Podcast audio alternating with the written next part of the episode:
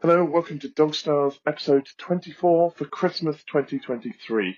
Uh, before we get started, uh, I should say I made a mistake last week, thanks to Chris Scott, who pointed out that the red spot on Jupiter, I meant to say it was 300 miles deep, not 300 meters. An error, even for an astronomer. Anyway, thanks for correcting us there. Uh, enjoy tonight's walk. Let's go! Hello, welcome to a cloudy midnight eve here in Oxford. Uh, there is a waning gibbous moon just peeking through the clouds. There's a few stars around. See uh, Cygnus over to the northwest. Uh, Jupiter is near the moon, but I know. Oh, there it is. Yeah, just came out through the clouds. Um, this is something of a Christmas episode of Dog Stars. And we've just been hanging around the corner shop in a festive manner, eating all manner of things that have been dropped and arguing about them um, and we're now heading back. But I wanted to tell you that if you're up early on Christmas Day and you're in the UK or, or Europe um, and you've got small people um, with you, maybe you've just received presents, uh, and it would be fun to see them a moving light in the night sky. Um, who knows? Perhaps it's time to go home. Perhaps the International Space Station.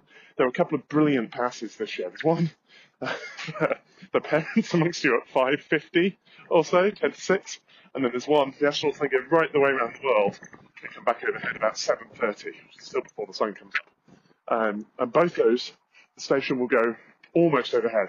It'll be very obvious, it'll be the bright thing moving steadily for a couple of minutes across the sky. And for exact timings, um, there's a website, heavens-above.com, or NASA have a, a Spot the Station app, which is simpler, but I think slightly harder to use. Either of those will give you timings for wherever you happen to be. And seeing the space station is an excellent thing uh, to try and do. I have noticed another dog. Max has not. You see, has here's some beef. Beef. Good boy. Good boy. All right, let's go. So far tonight, we've barked only at the smallest dog seen. Uh, that's no accounting for taste. Hey, Max? Okay.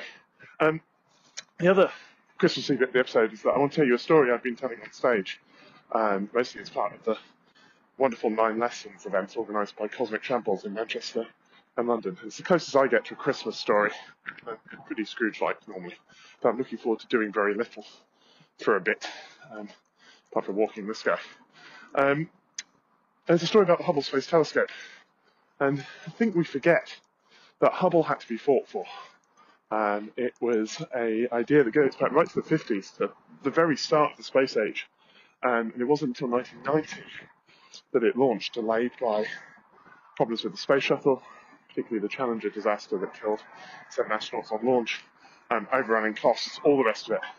And so it's really because it's such a convincing idea that you want to put a telescope above these clouds that are foxing us this evening. This way, come on, going into the underpass. I don't think we've done this in the podcast before. It's always the scariest bit of the walk. Um,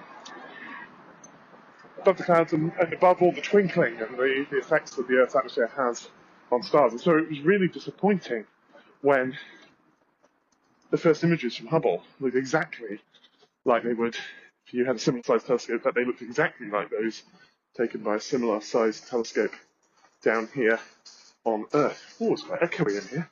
It's quite fun, isn't it, Max? Yes, come on. Um, basically, turned out that the mirror, which they'd made to such precision that if you blew it up to the size of the Gulf of Mexico, the biggest bump would be a few millimeters, had, because of a problem with the testing equipment, been made precisely the wrong size, or the wrong shape, rather. Um, and so it was distorted. So um, all of the cameras suffered because of this problem. They had to fix it. Um, they sent the shuttle mission up in 1993 um, with a new camera and a thing called COSTAR, which is this mad sort of dentist tool looking collection of mirrors uh, that sat in the barrel of the telescope, diverted the light before it hit any, leave it, come on, before it hit any of Hubble's instruments. Which is the, at the time one of the riskiest shuttle missions ever undertaken. It's actually the last mission. Uh, which really was touch and go as to whether they would give permission for astronauts to go back to Hubble. Um, it worked brilliantly. Amazing, all the amazing pictures. Pillars of creation, star forming regions, galaxies, the planets that you know of from Hubble. Uh, I've seen COSTAR sitting, the real thing is sitting, or what, in the Smithsonian Air Space Museum. Not very emotional seeing it. It's such a clever thing, a way of beating the odds to produce this brilliant telescope.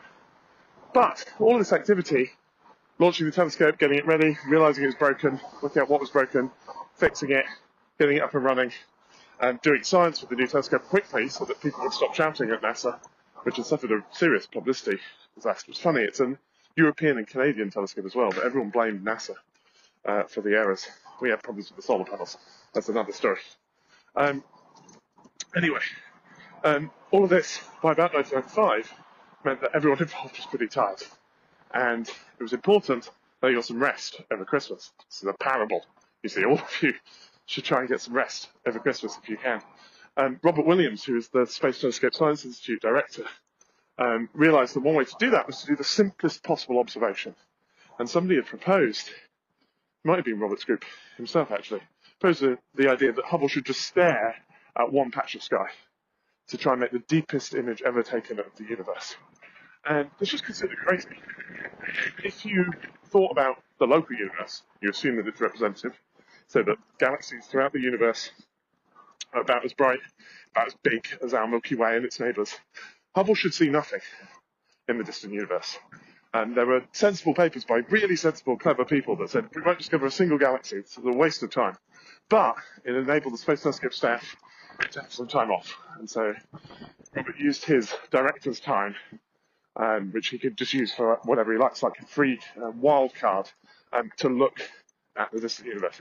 They stared at the patch of sky in Plough, about the size of a lawn tennis ball 100 metres away, so a tiny patch of sky, um, for about 120 hours, I think, over 10 days over Christmas and New Year 1995, 1996. and then they released the image, and it was a revelation.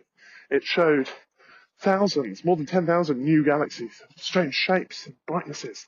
The early universe was revealed to be, that's a cat we leave it, Can't we leave it, yes, good boy. Um, it was revealed to be this firework display. Uh, the universe was born sparkling, and we got to see it for the first time in this image, which is known as the Hubble Deep Field.